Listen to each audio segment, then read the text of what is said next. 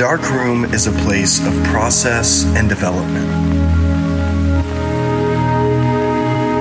A place where moments are captured, details are exposed, and images are revealed. What if everything we're striving for in life can be revealed through a shift in perspective?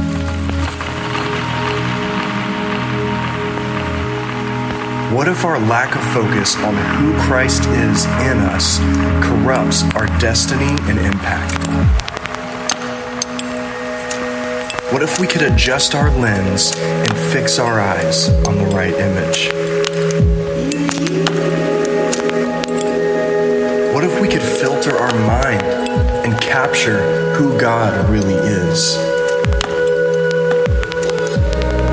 What if we could change position and expose the lies we believe? Who is God? Jesus, the image of God revealed.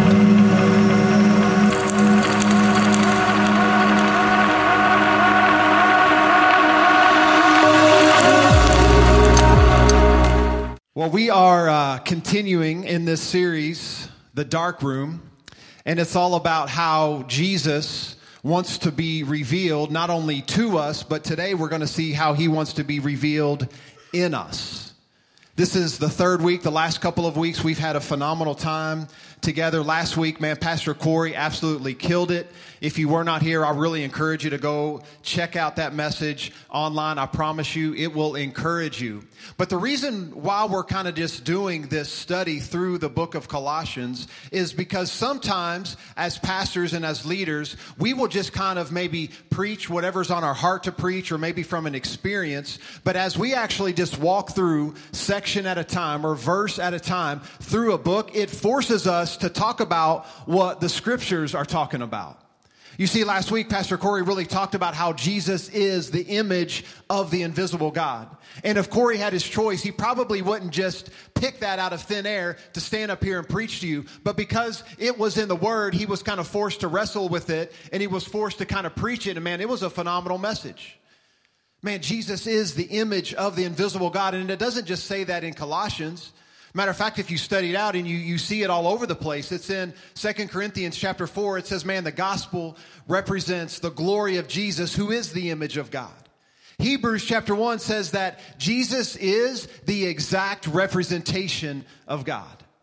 Man, the exact representation of God. And so, what Corey was trying to convey last week is that if your view of God doesn't line up with your view of Jesus, then maybe your view of God is a little bit skewed because Jesus is who God is and who he represents. I'm just telling you today that, that we are forced to talk about some things because Paul kind of brings it up in this letter that sometimes we wouldn't normally talk about. But today, I promise you, you are going to be super encouraged in what we are going to be discussing today. If you brought your Bibles, I encourage you to go ahead and get them out and turn with me to Colossians chapter 1. We're still in chapter 1. We're going to pick up in verse 24.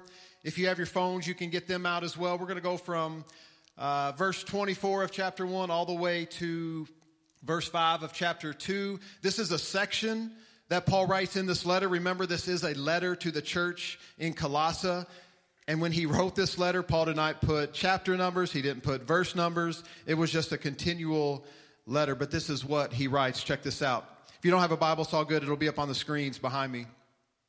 It says, Now I rejoice in what I am suffering for you. And I fill up in my flesh what is still lacking in regards to Christ's afflictions for the sake of his body, which is the church.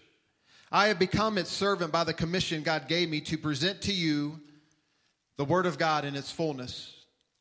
The mystery, everybody say mystery. The mystery that has been kept hidden for ages and generations, but is now disclosed to the Lord's people.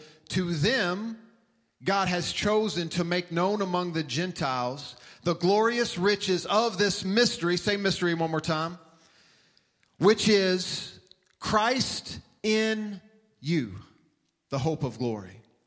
He is the one we proclaim, admonishing and teaching everyone with all wisdom, so that we may present everyone fully mature in Christ. To this end, I strenuously contend with all the energy Christ so powerfully works in me.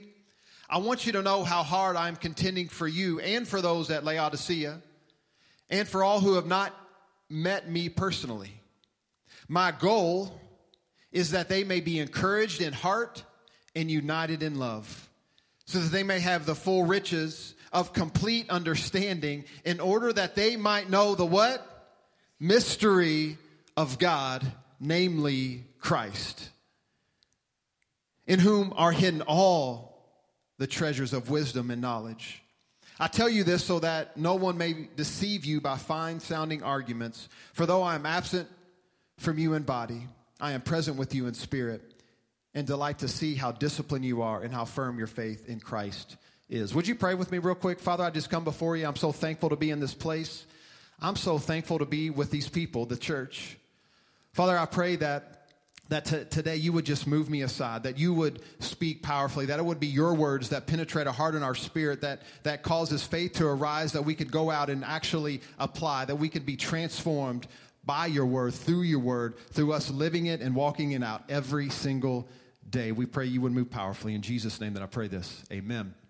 Amen. So uh, I'm curious this morning. Does anyone here remember the television show, The Biggest Loser? Who remembers that show? A lot of you guys. That was one of my favorite shows when it was airing. And for those of you that maybe not remember the show, basically what would happen is they would get contestants from all over America. They would get, you know, 30 or 40 people that were at the time unhealthy, not very fit. Matter of fact, they would have been in the overweight or the obese category, and they would get them all together and they would train them professionally. They would have um, nutritionists they would have professional chefs, and basically they kind of taught them how to live a healthy life. And I love the show because basically these contestants, they would start working out, they would start eating right, and their physical lives would be transformed in incredible ways. And I'm talking about like weeks at a time. You'd have a guy, he might weigh like 380 pounds, and after like a week, he's down to like 350 pounds, and you're like, he lost 30 pounds in a week. How did he do this? But what I loved about the show is because the show progressed for about three months with these contestants. But after three months, and after you saw the transformation that they made until that point, they actually sent them home. And says, okay, we've taught you all this, we've given you the tools. Now we want you to go home and do it on your own. You remember this? Right? So they would go home for like six months. They'd have to work out on their own. They'd have to eat right on their own. And then finally, they brought them all back together after six months of not seeing them at all. And they would have this what? Big reveal.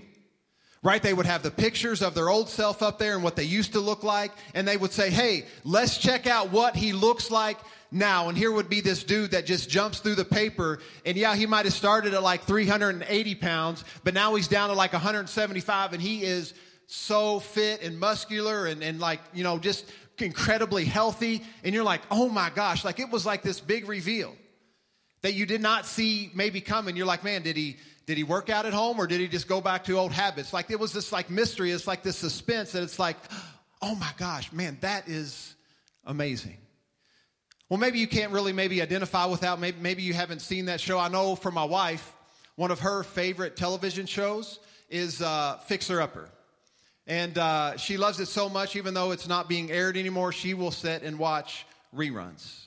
Even of episodes she has already seen, but it's okay. She loves it. She loves the relationship that Chip and Joanna Gaines has um, in the show. But what she also loves about the show is that the show is just a very short, like 30 minute show, but it shows them like with their plans. It shows the demo. It shows them getting their computer out and all these like renditions of what it's going to look like.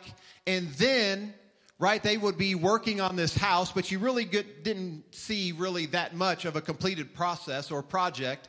And they would actually say, okay, hey, come back after the commercial break and see what? The big reveal, right? So after the commercials, they'd come back, they'd be standing out front of the house, they'd have this big picture put on like this poster board of what the house used to look like. and they would say, Hey, let's check out your new home. And they would pull it apart. And man, it was this big reveal, and they were so excited because of the transformation. You see, we, we all love the suspense or the mystery behind a reveal.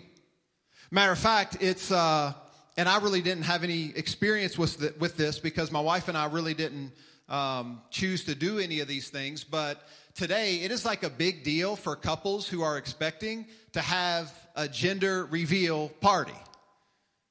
And I, I think it's pretty, pretty amazing. Matter of fact, I think it's pretty clever some of the ways that people go about revealing what their gender of their baby is going to be. And uh, man, it's super creative. Matter of fact, um, my uh, my brother-in-law and sister-in-law, so Melanie's brother, the way they chose to do it just recently is they actually got a bunch of eggs. Some were dyed pink, some were dyed blue, and they would actually take one of the eggs and they would smash it on their forehead. And if it actually like ran down, then that wasn't the sex of the baby. So they kept doing this, breaking eggs over their head until they found the one that was a hard-boiled egg, and that one hurt. I guess it's kind of a picture of what maybe it's going to be like. I don't know. Um, it hurt. But people try to come up with all these clever, clever ways. I think it was, uh, where's my man Tyler at? Tyler. Tyler and Casey, they're expecting right now. And uh, man, for their gender reveal party, actually, Tyler was a soccer player, so they got this ball. And they didn't know what the sex of the baby was, but somebody else filled it up with either blue powder or pink powder. And then Tyler actually had to like drop kick it, you know, like he's drop kicking a soccer ball, and the whole thing exploded blue, right? For another baby boy. And so they were super excited. But I'm bringing all this up to say there is something amazing about a reveal. When something is revealed to you. And Paul here to this new church in Colossae is going to reveal something that is incredible. He's going to reveal something that he actually calls in other places the gospel, the good news. And he reveals to them this secret. Matter of fact, if you picked up on it, he called it a mystery. And he said, This is the mystery that has been kept hidden for ages and for generations. He says, This mystery is now made known. And the mystery is this it's Christ in you. You see, I don't think we really grasp the significance of having Christ in us. Because if we truly understood what it meant to have Jesus in it, in us, I promise you, we would live so much more empowered, so much more confident, knowing that it's not us, it's Him living His life through us. Matter of fact, Paul, in a, in a few other places, he says this in, uh, in Galatians chapter 1. He says, But when God, who set me apart from my mother's womb and called me by His grace, was pleased to reveal His Son in me now, this is Paul. We've talked about Paul quite a bit in this place. This was Paul who used to persecute the church. He used to persecute Christians. Well, Jesus showed up to him on a road, and now the Christians that he was persecuting, he actually stopped that and he became one of them. But we think that, man, Christ came to him on this road to reveal himself to him. But Paul says, no, Jesus wasn't re- revealed to me, Jesus was revealed in me. You see, it's from within, not from without. Or put it another way, God reveals Christ to us from within us. He writes in 2 Corinthians chapter 4, he says, But we have this treasure in jars of clay, or this treasures in earthen vessels. Jesus is the treasure. We are the earthen vessels. Christ in you. And then Galatians 2:20, he says this. He says, For I have been crucified with Christ. It is no longer I who lived, but it's Christ who lives his life what? In me. You see, when you came to Christ, you gave up your rights. You don't own anything, you don't possess anything, you're not in control of anything. It's now Jesus who wants to live his life through you. That's why I love what Julia said earlier. You know, you don't come to this place to get more of God, man. You have to understand that God wants to get more of you. But man, Christ in you. Why, why is this so important? Why is this something that Paul wanted to make sure that this church and even us today, I'm so glad that we still have this letter to learn from. Why would he say, man, this mystery that has been kept hidden is now being made known? It's revealed to us that it is Christ in us, the hope of glory. Why, why is this so important? Why is this good news? Well, it's good news because if we understand that it's Christ in us, like I said earlier, we can be empowered. When the Spirit, because we have the Spirit, if we have Christ, when the Spirit prompts us to do something, we can do it in confidence, knowing it's not just in our power, it's in His power and strength. When He asks us to maybe go and, and, and share maybe uh, some truth with someone, maybe go and share some love with someone, we can actually step out and actually do it, understanding that it's not just us, it's Christ in us. You see, this is so important to understand. We also have to understand this because when we have Christ in us, you know what we have? We have eternal life in us. You see, there's a difference between eternal life and everlasting life. Everlasting life has a beginning, but then it has no end. It's everlasting. But eternal life, like everlasting life, has no end, but eternal life also has no beginning. Well, how many of you know John 3 16? For God so loved the world that he gave his one and only Son, that whoever believes, believes in him shall not perish, but have what? Eternal life. Man, you get eternal life because you have Jesus in you.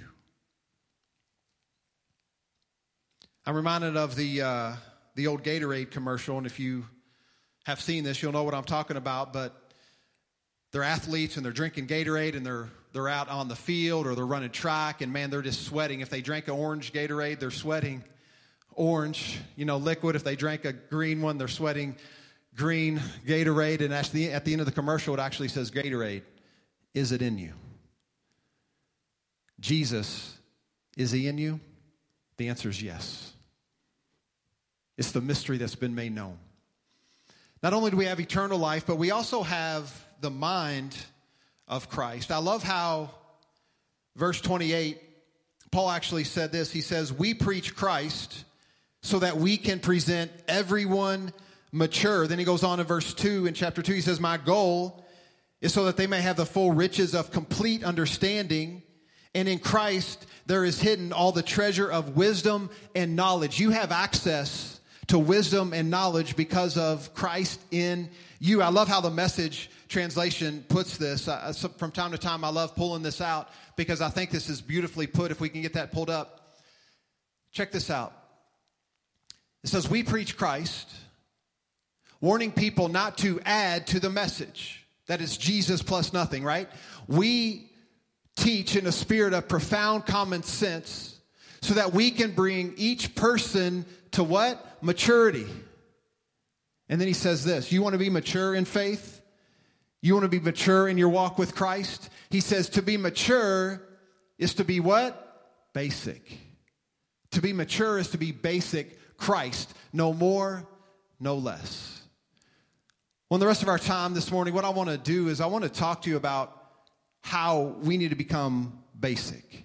And I understand that that is not a great word to use today. Matter of fact, if somebody calls you basic, especially if you're a young person here, somebody calls you basic, it is like a derogatory, negative term, right? They call you basic, they mean like you're a loser, you, you know, uh, you have nothing going for you, you have no flair, you, you know, you don't have anything that, uh, that is of worth or of value. You're basic. But I'm going to redeem that word and say it's okay to be basic.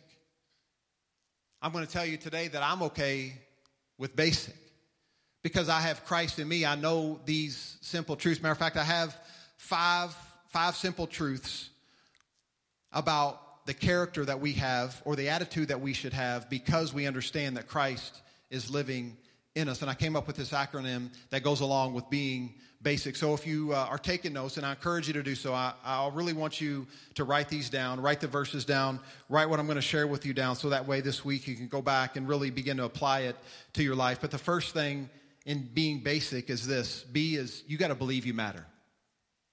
You have to believe that you matter. You see, so many people I meet think that just the people on the platform are the people that matter. But if you even think about it, Paul wrote this church and he addresses it, if you remember, to who? To the saints. He addresses it to the church. Matter of fact, from a couple weeks ago, we saw how he even asked the church to remember Epaphras. Epaphras was their pastor. And he says, you know, remember him. He's one of our fellow servants, you know, laboring and striving for you guys. But that tells me if he actually has to bring up Epaphras' name, then it wasn't written specifically to Epaphras. You understand this, right? You understand that that that he's not like, "Hey, Epaphras, you're holy, you're blameless, you're without accusation," like we talked about last week. He doesn't just say that to Epaphras. He doesn't say, "Hey, Christ is in you." No, he addresses it to the church. You see, we have to grasp how important it is that we matter to the kingdom of God. Whether or not you think you're insignificant, I'm telling you, you're not. Matter of fact, so many times we focus on just our position in Christ, right? We, we focused on being in Christ and in Him, yes, we are holy and blameless and without accusation. Yes, in Him we are righteous and we are justified. Yes, in Him we are saints, but sometimes it's not only about us in Him, it's Him in us. And if He's in us, guess what? Not only He's in me, if He's in you, that means that you matter too. And I didn't mean to make that rhyme, but it just did. But you matter to God. You have a part to play in advancing the kingdom of God. You have to start believing that you matter. Matter of fact, somebody here this morning, you need to hear that. You matter. You really do. You matter to God. The I is the, the A is this. So believe you matter. A is this. Always show honor. And this has to go right along with the aspect of believe you matter. Always show honor. Always show honor, whether or not what the person does is honorable. They might not be a person of honor, but you show honor because you are honorable. It's like what we tell people from time to time you know, if you go out to eat, you better leave a really good tip. I don't care what the server does.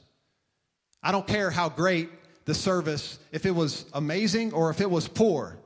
It doesn't matter. You still tip well. Why? Because you tipping well isn't, isn't about how honorable they are and how they did their job, it shows how honorable you are. Matter of fact, um, Paul was writing uh, to the, the, the Corinthian church, and he really wanted them to grasp that they are like a body, right? The church is related to a body. And he says this in chapter 12. He says, The eye cannot say to the hand, I don't need you. And the head cannot say to the feet, I don't need you.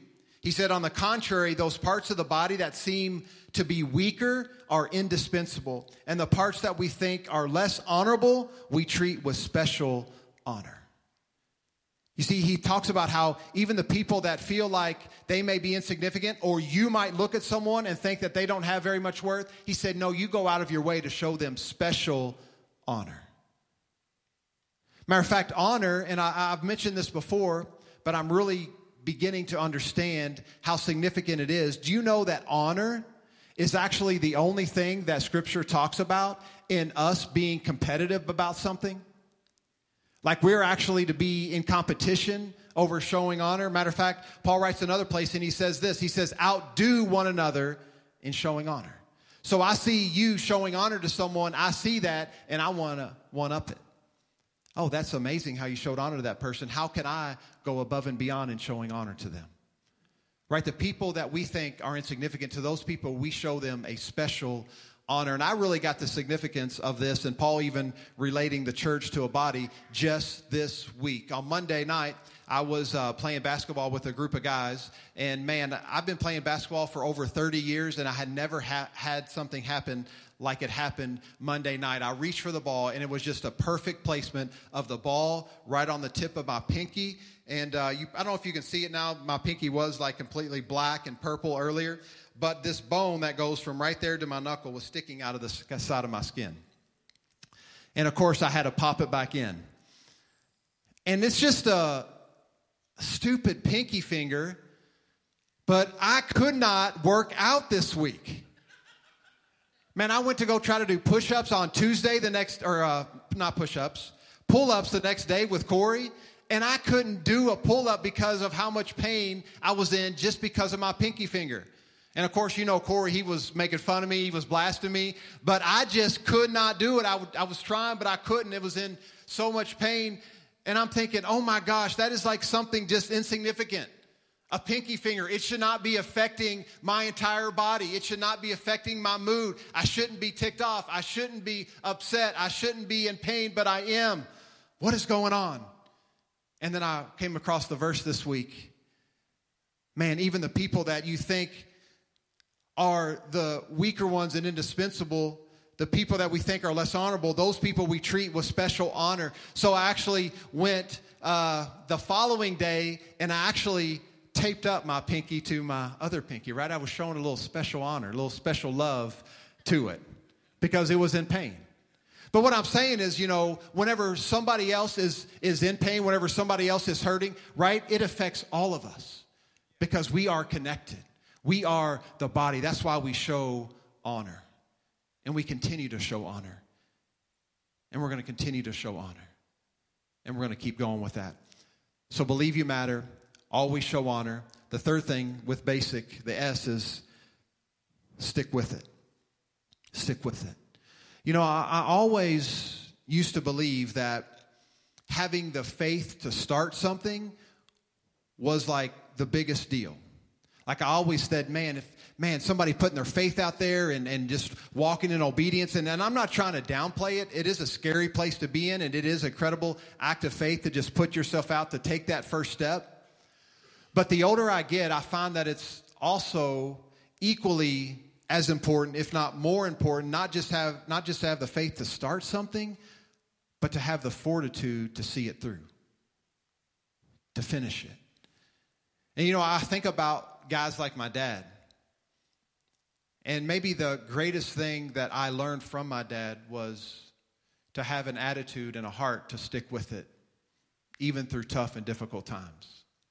You know, for those of you that do not know my dad, my dad actually faithfully pastored this church for over 30 years, for 31 years. And I was thinking about how he loved, and of course, people came, some people went, but he loved like the the, the, the, the 80 to 100 people, man, he loved those people so well. But back in 2001, my dad, after pastoring for about 20 years, he actually had a tragic accident. Many of you know this, but he fell 30 feet from a tree stand. They had to, to pull out over like 90 pieces of bone fragment from his vertebrae. He's held up right now by like two 10 inch titanium rods. He still has no feeling in his right leg. And it was a long process. My mom will tell you, it was a long process of hospital stays and of rehab and, you know, just getting to be able to walk again. But I even remember the day, it was not quite a year later. So that happened in 2001. And in 2002, my dad came back and resumed his position, safe, faithfully serving the church, pastoring the people of this community and that was in 2002. He didn't, he didn't actually release it to me until 2012. So for a decade, for 10 years, my dad stuck with it. And I knew that he was hurting physically every single day. And you know, whenever you're hurting physically, sometimes that affects you spiritually and also emotionally just a little bit because of your physical pain going on in your body. But man, my dad stuck with it for a decade because he knew that he was called to this place and he knew his calling was to love people. Man, I, what I'm trying to say is, you know, times will be tough. You know, Jesus said, In this world you will have trouble. But he also says, Fear not, for I have overcome the world. And if he's overcome the world and he is in you, you can stick with it. I'm reminded of Galatians chapter 6, verse 9. It says, Do not grow weary in doing good, for you will reap a harvest if you do not give up. Man, we can't be people who give up. We have to stick with it because Jesus is in us. If you think about it, too, the very first verse um, in today's uh, assignment, verse 24, it says, or Paul says, For I rejoice in my suffering. Man, that, that is not something that we like to say or that I hear very often. Man, I'm rejoicing in my suffering. Yeah, I'm going through it, but I'm rejoicing. But this is Paul. And Paul, he's writing this letter from prison. So he is suffering, but he says, Man, look, I rejoice in my suffering. Another place, he actually says in Philippians, he says, Look, I know that I'm in chains, not for no reason, but he said, I'm in chains for Christ. Like he had a perspective to say, look, I'm not just tied and in chains to all these guards, they're tied to me. I have a captive audience. I can make a difference. I can affect their life, and then they can in turn go out and make change throughout the entire Roman Empire. I have time now because I'm isolated and confined. I have time to write the churches different letters. He wrote three letters to churches while he was in prison. It's having the perspective of, look, I can, I can deal with this. I'm not just a prisoner to what I'm going through.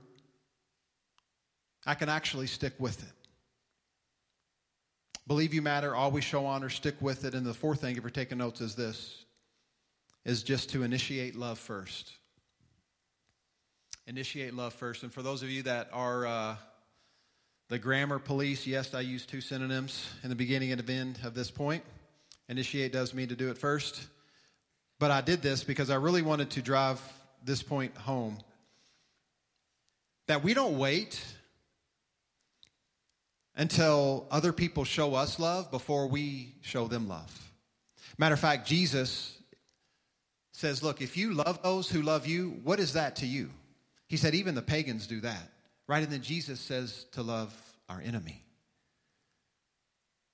You see, we don't show love because people love us. We don't show respect. You know, one thing that I, I can't stand to hear nowadays is whenever people get all puffed up and they're like, man, I'll show them respect when they begin to show me some respect. No. Because Jesus is in you, you don't get to act that way. You don't get to say that. It's no, you continue to show love. You continue to show grace. You continue to show honor. You continue to show respect, regardless if they give it to you or not. Doesn't matter. Like it's an unconditional love, right? An unconditional means it can be a one way love, and that's okay. Because isn't that how God loves us? Matter of fact, matter of fact, it says this in uh, 1 John 4, he says, We love because he first loved us. We don't love because maybe another person loves us first. We love because he loved us first. It was a love without strings, it was an unconditional love, it was a one way love. And it's okay to love that way. Matter of fact, I think we are commanded to love that way.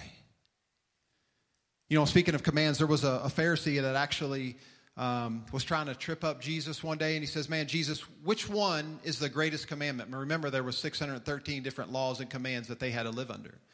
And he says this Here's the greatest commandment love the Lord your God with all your heart, with all your mind, with all your soul, with all your strength, and love your neighbor as yourself. Now, you got to remember, he was speaking to Jews under the law. And for them, that would have been the greatest commandment. But on this side of the cross, in the new covenant, it's not love the Lord your God with all your heart, all your soul, all your mind, all your strength, and love your neighbor as yourself. It cannot be that way. Why? Because there are some days that I know I don't like myself. You know, I just got up on the wrong side of the bed one morning, and maybe until I get a little, you know, kick in the butt from my wife or whatever, man, I'm pouting, I'm doing whatever. So if I can feel that way from time to time, and if I'm supposed to love my neighbor as I love myself, and there are those times that we go through, maybe we don't like ourselves, so is that okay not to love our neighbor if we don't like ourselves? You understand what I'm saying here? You see, Jesus takes it to a whole nother level. And he doesn't say, love your neighbor as yourself. He goes on and gives this command this command I give you to love as I have loved you. Right? We see how he loves us, and then we love others in the same way. Matter of fact, it's simply our love for people that show now our love for God. Because now, after the cross, and you can look for it, you won't find anywhere where it tells you to love God. But you can find dozens of different places where it calls us and commands us to love people because how we love others shows and proves our love for God. We need to begin to initiate love first. Jesus also said in John 13, He says this Everyone will know that you are my disciples if you, now he doesn't say if you show up for church every week. You will be my disciples if oh, you give a certain amount in the offering. He doesn't even say, by this, everyone will know you're my disciples if you have love for me. He says, by this, everyone will know that you're my disciples if you love one another. Man, we need to become people that initiate love because we understand that we have Jesus in us. I'm telling you, this is so huge. This is truly the gospel that Christ is in us. And because he's in us, it's okay to be basic. Believe you matter, always show honor, stick with it, initiate love first, and the last one's this connect with others. I'm going to get Tim to come up and he's going to help me as I close today. But one of the core values we have at this church is that we don't do life alone. That we understand that we can't do life alone. We need one another. We need people in our life.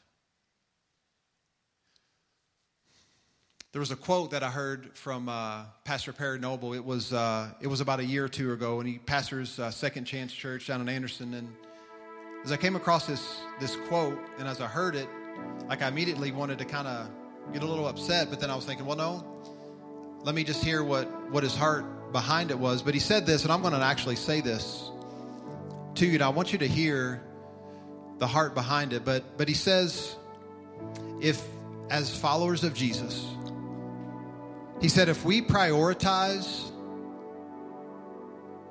our quiet time with God above our connection with others, we have missed the gospel. And look, he wasn't saying that a quiet time is not important. It is. He wasn't saying that, you know, you don't need to spend any time with God, just hang out with other people. That, that isn't at all what he's saying. He says, but if we prioritize it above our connection with others, we have missed the heart of the gospel.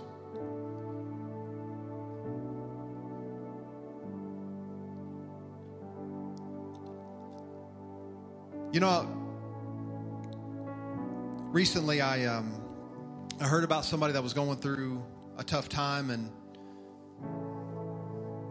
I knew him, rather close to him, and I heard about the difficult situation that they were going through, and I began to pray for him.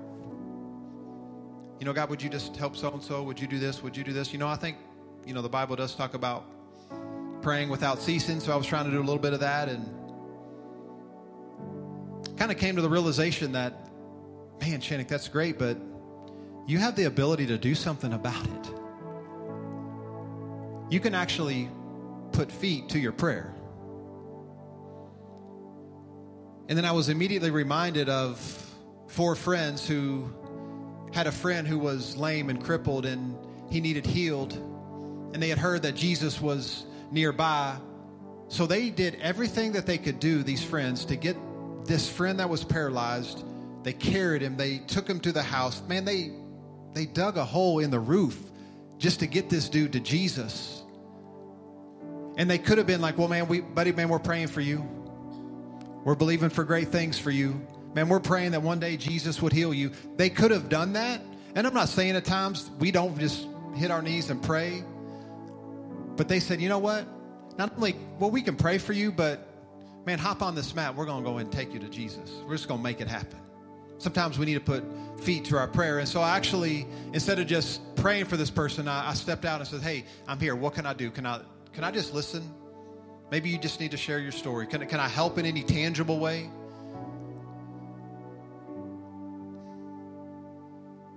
You know, we need one another. Matter of fact, Scripture tells us that we are to bear one another's burdens.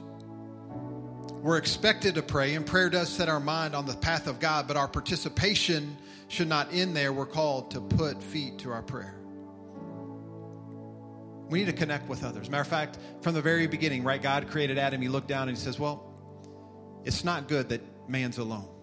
So he created Eve. As I go through the scriptures and as I go through the stories in the Bible, I'm reminded over and over again that everything that God does he does through a connection, through a group, through people coming together. You see, there's an old proverb, it says that where there is unity, God commands a blessing. And as we connect and as we begin to do life together, and we do this because we recognize that not only is Jesus in us, it's then in them, He's in them as well. Man, it changes our perspective and it changes our mindset. So it's okay. It's okay to be basic. It's okay to be basic. To be mature is to be basic. It's all about Christ, and Christ is in you.